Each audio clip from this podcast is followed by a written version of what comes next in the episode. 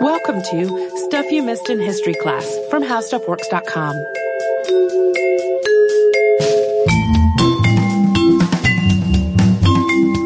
Hello and welcome to the podcast. I'm Tracy V. Wilson. And I'm Holly Fry. Uh, most of the time when, when we talk about mining disasters in history, they tend to play out really similarly. There's usually an underground fire or explosion or some kind of collapse that kills some of the people working in the mine while trapping others. And then we have a whole rescue situation. Usually the casualties are the miners themselves and their rescuers, and then sometimes working animals like horses. Another running theme is safety precautions that could have prevented the whole disaster that were either ignored or just didn't exist yet. That is one of the reasons why there is only one episode dedicated just to a mining disaster in our archive. That is the 1906 Courrières mining disaster, which we covered back in 2016. That's not to say we're never going to talk about another of these disasters, but they do tend to be uncannily similar. Yeah, I mean, it's come up. I think you've probably had this happen too, where I'm looking around at possible topics and I'll be like, oh, this is a mining thing this is really similar to that one we did last year. So yeah. then I back off and find something else. Yeah, we have the same problem with fires. A lot of the fire episodes play out in just an uncannily similar trajectory. So today's disaster is an exception to a lot of what I just said. In 1966, a mining disaster in Aberfan, Wales killed 144 people it was a completely preventable tragedy, so that lines up, but none of the victims were in the mine itself, and 116 of them were children. So brace, because it's not an it's not a fun one. It's really not. Yeah. It's, I wasn't planning to do this episode. I was, in fact, getting research for completely unrelated stuff and stumbled across this one sentence mention of this and then said, I, now I have to find out this, what happened. Yeah. So people in Wales have been using coal since prehistory, and the first efforts at deliberate coal mining there started in about the 15th century. But it wasn't until the 18th century that coal mining started to become a major industry in Wales, and with the Industrial Revolution, it really started to flourish. By the 19th century, other industries were growing up in tandem with coal mining. There was a whole network of canals, railroads, and ports that allowed the coal to be transported around southern Wales and then shipped elsewhere. By 1920, 271,000 men were working in Welsh coal mines, and coal was the nation's single biggest industry. And at its peak, the Welsh coal mining industry was particularly dangerous. In addition to the typical threats of explosions, collapses, and toxic gases, the seams in the South Wales coalfield tended to be very fragile, with the area's geology particularly prone to collapse. Between 1851 and 1920, there were 48 disasters and 3,000 deaths in the South Wales coalfield. In addition to more minor day-to-day accidents and injuries, uh, as well as illnesses and diseases that were just essentially occupational hazards. Yeah, the coal was a high quality, but getting it out of the ground came at a pretty high cost. The Welsh coal industry really started to decline pretty rapidly after World War I, though, shedding hundreds of mines and hundreds of thousands of jobs by the 1930s. In 1947, in part to try to protect what was left of it, Wales nationalized the coal industry, including making some investments into improvements and safety. After this point, Welsh coal mines were overseen by the National Coal Board. By the 1960s, the nationalized coal industry in Wales was still alive, but it was really struggling. Even so, mines continued to be the major employer in a number of towns dotted along the South Wales coalfield. One of these was Aberfan, many of whose residents worked at the Merthyr Vale Colliery, which had been established in 1869. Getting the coal out of this or any other mine was not particularly clean or efficient. By the 1960s, Merthyr Vale Colliery was producing about 36 tons of waste a day. This included coal waste, ash, and sludge, collectively known as spoil. And it also included general debris like broken cables, pieces of pipe, broken up bits of concrete, and the like.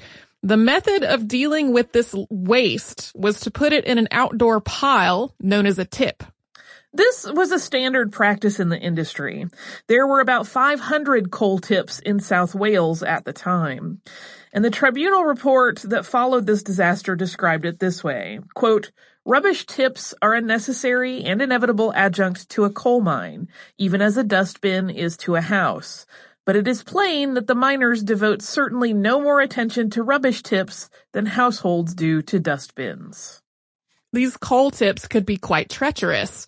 Coal is often found mixed in with layers of clay and shale, and the material tends to be pretty wet. So if you put such a mixture into a giant pile, it's going to be naturally prone to shifting and sliding around. A 1966 paper in Quarterly Journal of Engineering Geology, which was entitled Rapid Failures of Colliery Spoil Heaps in South Wales Coalfield, described 21 rapid failures that had happened between 1898 and 1965. Fortunately, none of these, which were a lot like landslides, none of these caused any known loss of life, although they had destroyed property, buildings, vehicles, and roads. Do you know how big these tended to be? Huge, colossal, like giant. They look like big hills or mountains. I mean, we're putting out dozens of tons of waste each day. So it makes Yes. sense that they would be massive, but Yes. just to get a sense of scale, I wanted to mention them. Yeah, and we have we have some more specific figures in terms of the one that actually caused today's disaster. But yeah, that when you there are still these exist still uh, all over the world in places that there have been coal mines, and some of them really look like that is the local mountain right there, and it's really a local mountain made out of coal spoil leftover stuff. Gotcha. And the wetter that these piles got, the more unstable they became, which was also well established. That wasn't a secret. Everybody knew it. Professor George Knox had written Landslides in South Wales Valleys in 1927, which outlined the dangers to tip stability that came from uncontrolled water. After Professor Knox's time, changes to coal processing led to another type of waste. Tailings, just sort of an oozy, wet sludge of very fine particles. Tips that included both traditional spoil and tailings tended to have more issues with water-related shifting and sliding. In spite of the known hazards and the history of landslides, these tips were not really regulated in any way. The National Coal Board had no official policies or procedures governing where they should be placed or how they should be inspected or maintained.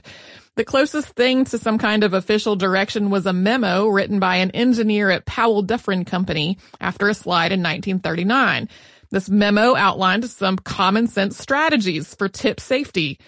I'm going to say as a person who is not an engineer or someone who works in the coal mining industry, these make a lot of basic sense.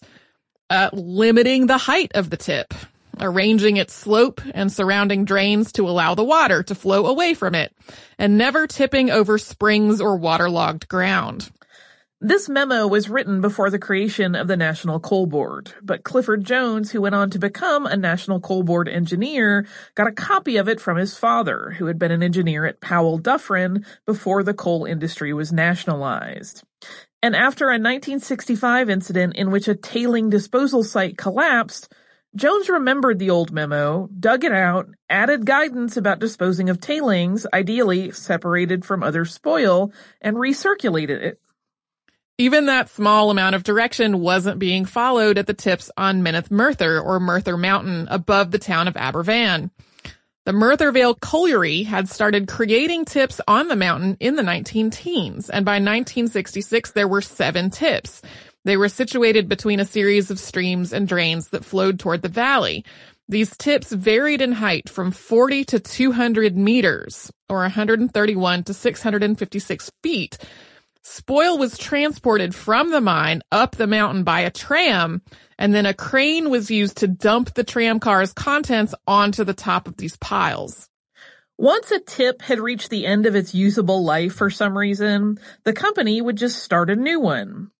Tip 7 had been started in 1958 after a farmer complained that spoil from Tip 6 was spilling onto his land. The site was chosen without a survey or much scrutiny at all. It just seemed to be the only available site on the mountain, and its proximity to Tip 6 made it easy to just move the equipment. Yeah, there was a whole process that they were going to need to go through if they were going to move to a completely different tipping site But adding a new tip in an already existing complex did not have a lot of scrutiny at all. So they basically said, okay, we're going to move it over here. By 1962, tip 7 had expanded to the point that its base was covering a spring.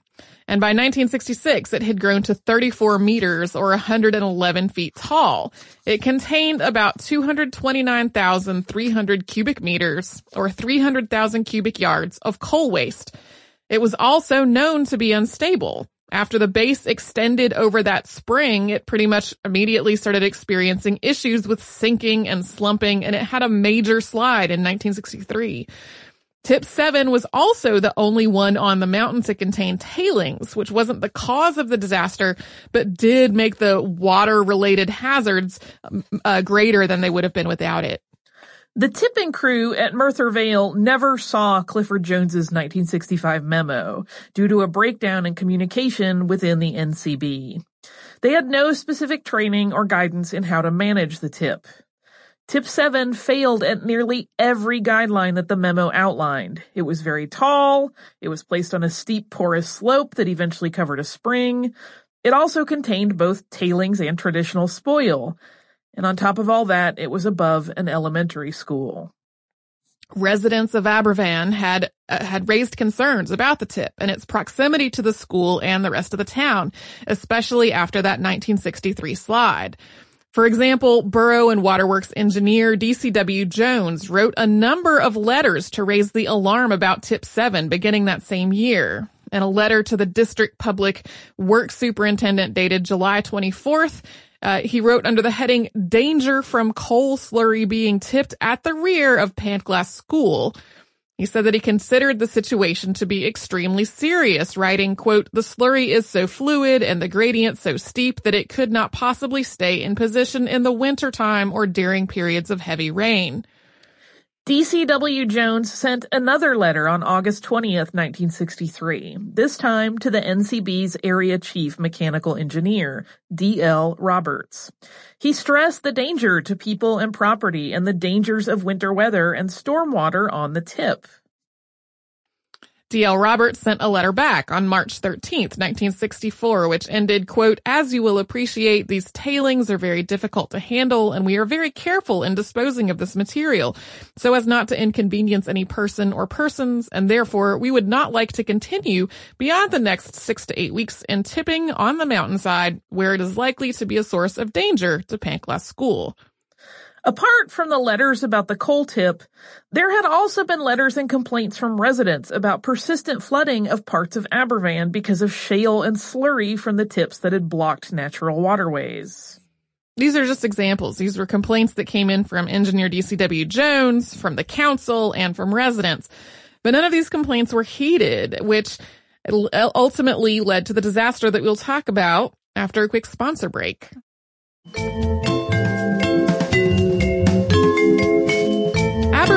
Wales had been a mining town for almost a century, and for about 50 years it had existed in the shadow of spoil tips along Merthyr Mountain. There were farmhouses on the mountain slope between the tips and the town, and the mountain itself was a place for recreation. Children played there, families went on picnics there. Even as residents, the council, and engineers raised concerns about the proximity of the tips to the town and to the school, for the most part, this mine and the tips were just a fact of life. But that changed on October 21st, 1966. When the tipping crew arrived for work that morning, they noted that the tip had sunk by about nine meters, creating a depression under the crane track. One of the men went back to the colliery to tell their manager about it because they no longer had a phone connection because the wire had repeatedly been stolen there was a lot of conversation about whether a phone connection would have helped and the ultimate uh, the ultimate decision was that this happened so quickly that it it would not have. The rest of the crew moved their equipment back from the edge of this depression. By the time they were done, though, it seemed like the tip had sunk even further. They decided to move everything even farther back, but first to stop for a break and have a cup of tea before they went on with their work. This break likely saved all of their lives. Not long after 9 a.m., the crane driver, Gwyn Brown, saw the tip seem to rise, at first slowly and then rapidly, and then it vanished. While the weather at the top of the mountain was clear, down in the valley it was very foggy with low-lying clouds. The visibility was only about 50 yards, so the mountain was almost invisible. Inside Pantglas Junior School, it was the last day of school before midterm break. The students had just returned to their classrooms from a morning assembly when they heard a very loud roar like thunder or a jet engine. At about 9:15 a.m., a wall of liquefied coal waste described as a dark glistening wave hit Pantglas School and several adjacent houses. It poured around and through the school and the homes, both crushing and filling them before flowing across the street, through two more rows of houses and into another street. It had also destroyed a farm on the way down the mountain, killing the family who lived there. As it came to rest, about 140,000 cubic meters of previously liquefied debris began to harden like concrete.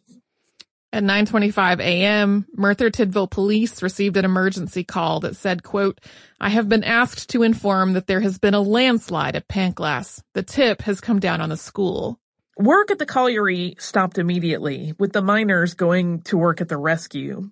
Miners came in from other nearby collieries as well, along with around 2,000 emergency workers and citizens. Using shovels, buckets, and household pots and pans, people formed bucket brigades to try to move the debris out from around the school. Some parents resorted to using their bare hands to search for their children. Whenever somebody thought they heard a cry or some kind of movement under the debris, a whistle would be blown and all movement would stop while everyone stayed silent and listened. But nobody was removed from the wreckage alive after 11 a.m. The situation inside the school was gruesome. Most of the deaths were due to suffocation, skull fracture, or severe physical trauma. Some of the victims had been dismembered by the force of the landslide. David Beynon was the school's deputy head teacher, and when his body was recovered from the wreckage, he was cradling f- those of five of his students. Later on, his son, who was 13 at the time of the disaster, theorized that the students had heard the sound of the slide and had run to his father, who had taken them all up in his arms before the landslide hit. Bethania Chapel was used as a temporary mortuary, with the bodies being laid out on the pews and covered in blankets. Nurses and volunteers cleaned off the soil and made notes of the appearances and belongings of the, the bodies to help with identification. The bodies that were really badly damaged or dismembered were marked with notes not to be viewed. Eventually, the chapel became so full that the bodies had to be carried to the upstairs gallery, with stretchers supplementing the pews. Since there were no government offices nearby, burial and cremation certificates were issued from a fish and chip shop that was five doors down from the chapel. Coffins were brought into Aberfan from elsewhere in South Wales, as well as the Midlands and Northern Ireland. Hundreds of embalmers arrived the Sunday after the disaster to clean and dress the identified bodies. And once they were in coffins, they were removed to a second temporary mortuary at Aberfan Calvinistic Chapel to be held until their burial. Because of the scale of the disaster and the fact that so many structures were destroyed by the slide, the city and police went to great lengths to make sure everyone was accounted for. This was particularly necessary since some of the children inside the school lived in destroyed houses that were nearby, so if their parents had been killed in their homes, there was no one to come to the chapel to look for them. Police conducted house to house searches and they cross-referenced school records, tax records, and the like to make sure that no one had been overlooked. In the end, 116 children and 28 adults, including the school's headmistress and four teachers, died. Most of the children were between 7 and 10, although the youngest was a three month old that was killed at home.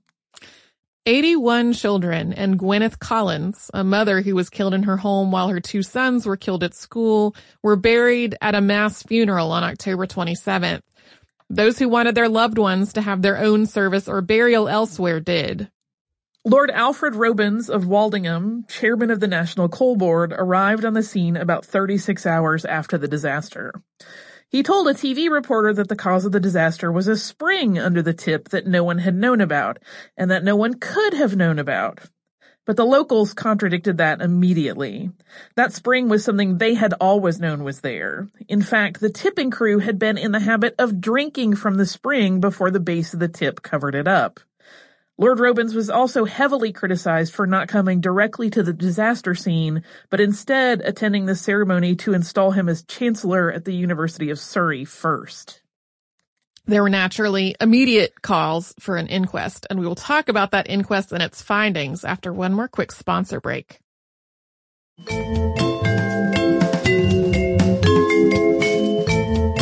After the Aberfan disaster, Prime Minister Harold Wilson ordered a tribunal under the terms of the Tribunals of Inquiry Act of 1921. This tribunal's basic intent was to establish what happened and why, whether it was preventable, and what could be learned from it. Cledwyn Hughes, Secretary of State for Wales, led the inquiry, which launched on October 26th with Judge Edmund Davies presiding. The general public had doubts about this. Based on the response to past disasters, there were worries that the whole thing was going to be glossed over. This was compounded by the Attorney General restricting the media from speculating on the cause of the disaster. But in the end, the report issued by the tribunal did not sugarcoat anything.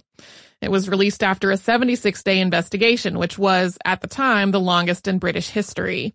Over those 76 days, they heard testimony from 136 witnesses and they examined more than 300 exhibits.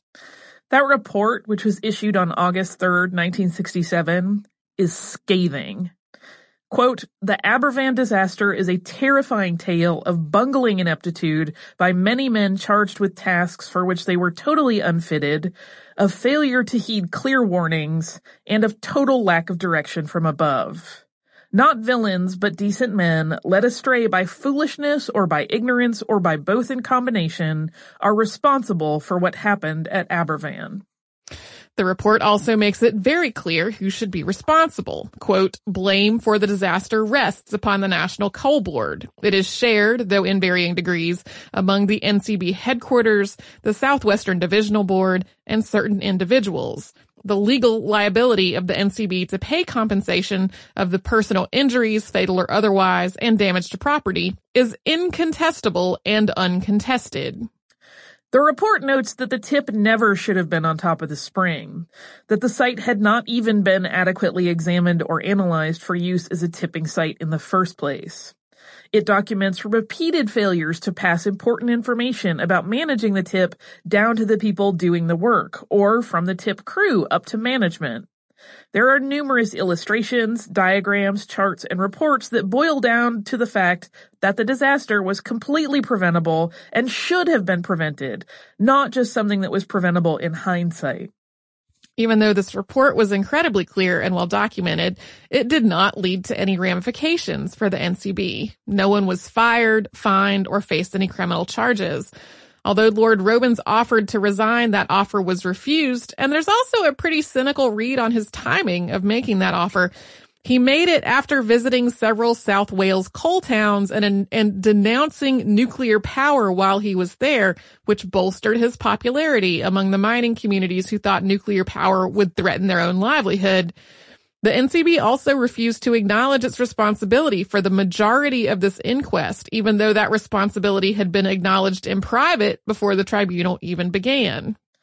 The tribunal report described the NCB's financial liability as incontestable.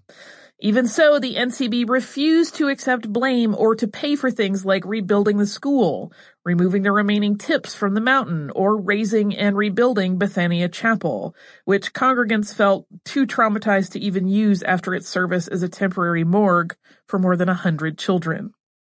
The coal board was reluctant to even pay reparations to the victims' families, initially suggesting 50 pounds per person and then eventually raising that to 500 pounds. Most of the money for these things instead came from the disaster fund that was raised in the wake of the tragedy. More than 90,000 contributions to the fund totaled more than 1.6 million pounds.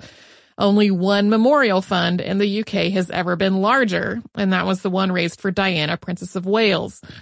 It was finally 150,000 pounds of disaster fund money that was spent to remove the rest of the tips from the mountain above Aberfan. The NCB kept insisting that these tips were safe, while the people of Aberfan insisted that they could not possibly feel safe living under them. That money was finally returned to the disaster fund in 1997. The disaster fund had its own share of complications and issues. The Charity Commission actually proposed asking parents how close they were to their children and paying only those who said they were close. Gosh, that is horrifying. Uh, families were worried that if they accepted donations from the disaster fund, it would prevent them from being able to accept compensation from the NCB.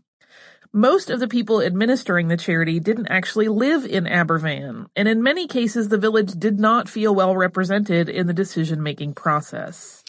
In addition to paying for repairs and rebuilding that should have been covered by the NCB and were incontestably the responsibility of the NCB, the charity fund paid for white archways at the mass burial site at the cemetery, a memorial garden on the site of the former school, a new community hall, donations to victims' families, and scholarships.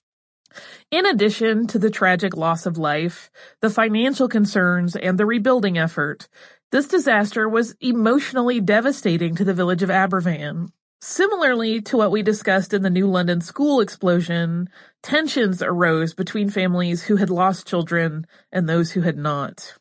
Many people reported survivor's guilt, and although the term post-traumatic stress disorder had not been coined yet in 1966, the symptoms of that were clearly widespread. At least 20 premature deaths were reported among parents who lost children. The sense of guilt and trauma was compounded by the general manner of South Wales. The temperament of the era was a stoic one, and this was particularly true in a mining town where danger and death were an everyday part of life, and the industry that fueled the town's economy was one that was viewed as particularly masculine. A lot of survivors, children and adults alike, did not talk about the disaster for decades afterward. The 50th anniversary of the disaster in 2016 was a national observance, with some survivors talking about it then for the first time and others still not talking about it at all. The disaster at Aberfan did lead to changes for the coal industry in how it handled tipping. The tribunal report recommendations included addressing the lack of regulations of coal tips and requiring that the tips should be treated as civil engineering structures with laws and codes in place and with the people managing them trained to do so. The Mines and Quarries Tips Act of 1969 followed, extending the earlier Mines and Quarries Act 1954, the 1969 Act is, quote, an act to make further provision in relation to tips associated with mines and quarries to prevent disused tips constituting a danger to members of the public and for purposes connected with those matters. Ironically, Lord Robens went on to chair a health and safety review, which led to the Health and Safety at Work Act of 1974. Yeah, that tribunal report was pretty uh, clear and like we, we don't think anybody is a villain here. But in the aftermath of all this, he is the person that was most often painted as a villain. Right. Uh, not just for his own decisions, but for his manner in dealing with the tragedy after the fact. Today, the coal industry in Wales is effectively gone. By the 1980s, it was steeply in decline and then disrupted by a lengthy strike in the middle of the decade, which began not long after an announcement that 20 mines were to be closed. That strike ended in 1985, even though the National Union of Miners and management had not been able to work out an agreement. Numerous collieries closed over the next decade, including Merthyr Vale, which closed on August 25, 1989. The industry was privatized again in 1994. The last of Wales' deep coal mines closed in 2008. A few remaining open pit and drift mines still operate in Wales today. Yeah, when the Merthyr Vale mine closed, that had been a major employer in Aberfan. So that led to all of the kinds of social and economic problems that happen when a place's major employer goes away. And that had actually been one of the things that was discussed in the context of this disaster. People feeling like they should have made a much bigger fuss about those tips, but they were afraid that if they did, that the mine would just close and then they would have a tip above their town and no job. And that I think compounded the guilt for a lot of people. Like, did, did I contribute to this by not making a bigger, a bigger fuss about the tips? There are still tips scattered around Wales and around the rest of the world in places that there are coal mines. Some of them that were determined to be unsafe have been removed. The ones that were above Aberfan were removed at the request of the residents eventually. Others of them have been landscaped over. But the disposal of mine waste continues to be an issue anywhere in the world that there are mines. Like there are still lots of mines and ex- or lots of tips uh, in existence around the world today. Some of them are a lot cleaner than they used to be.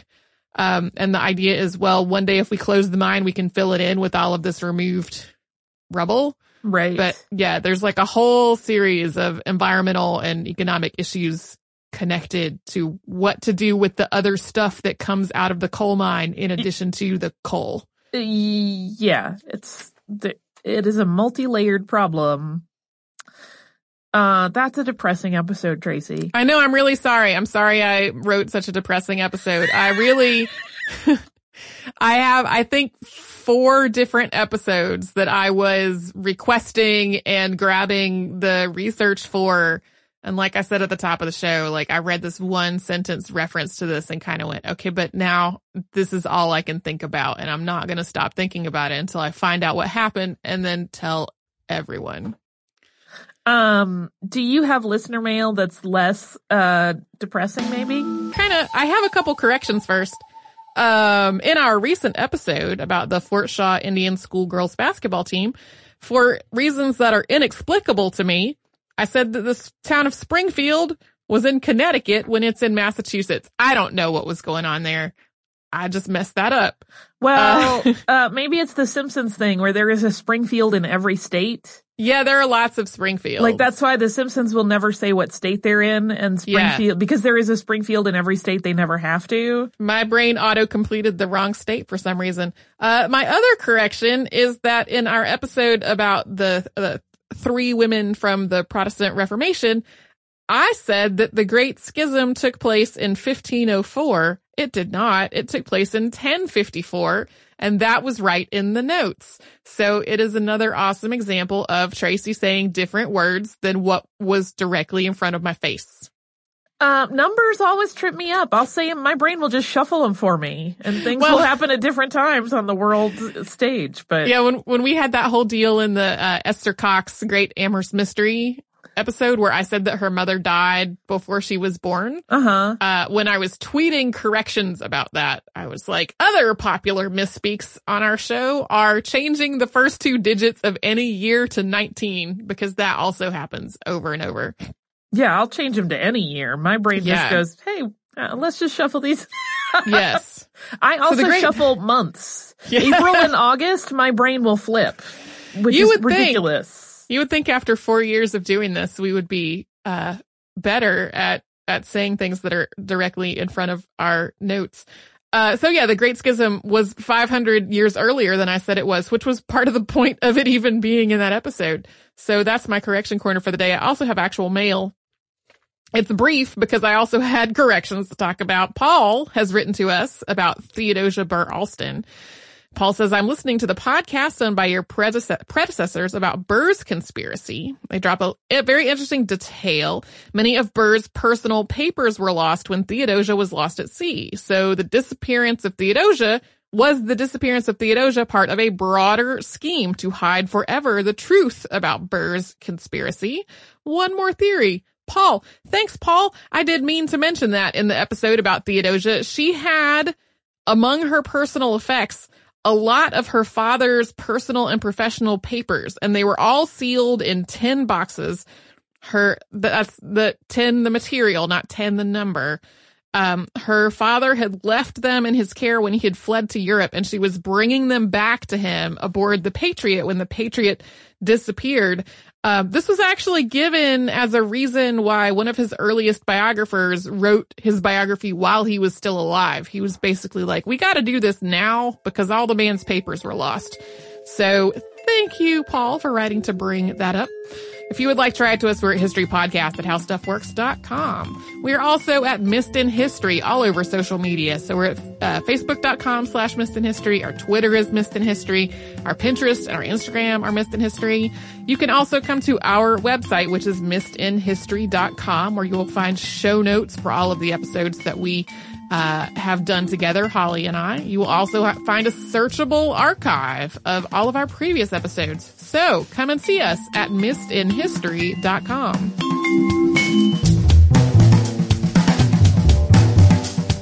For more on this and thousands of other topics, visit howstuffworks.com.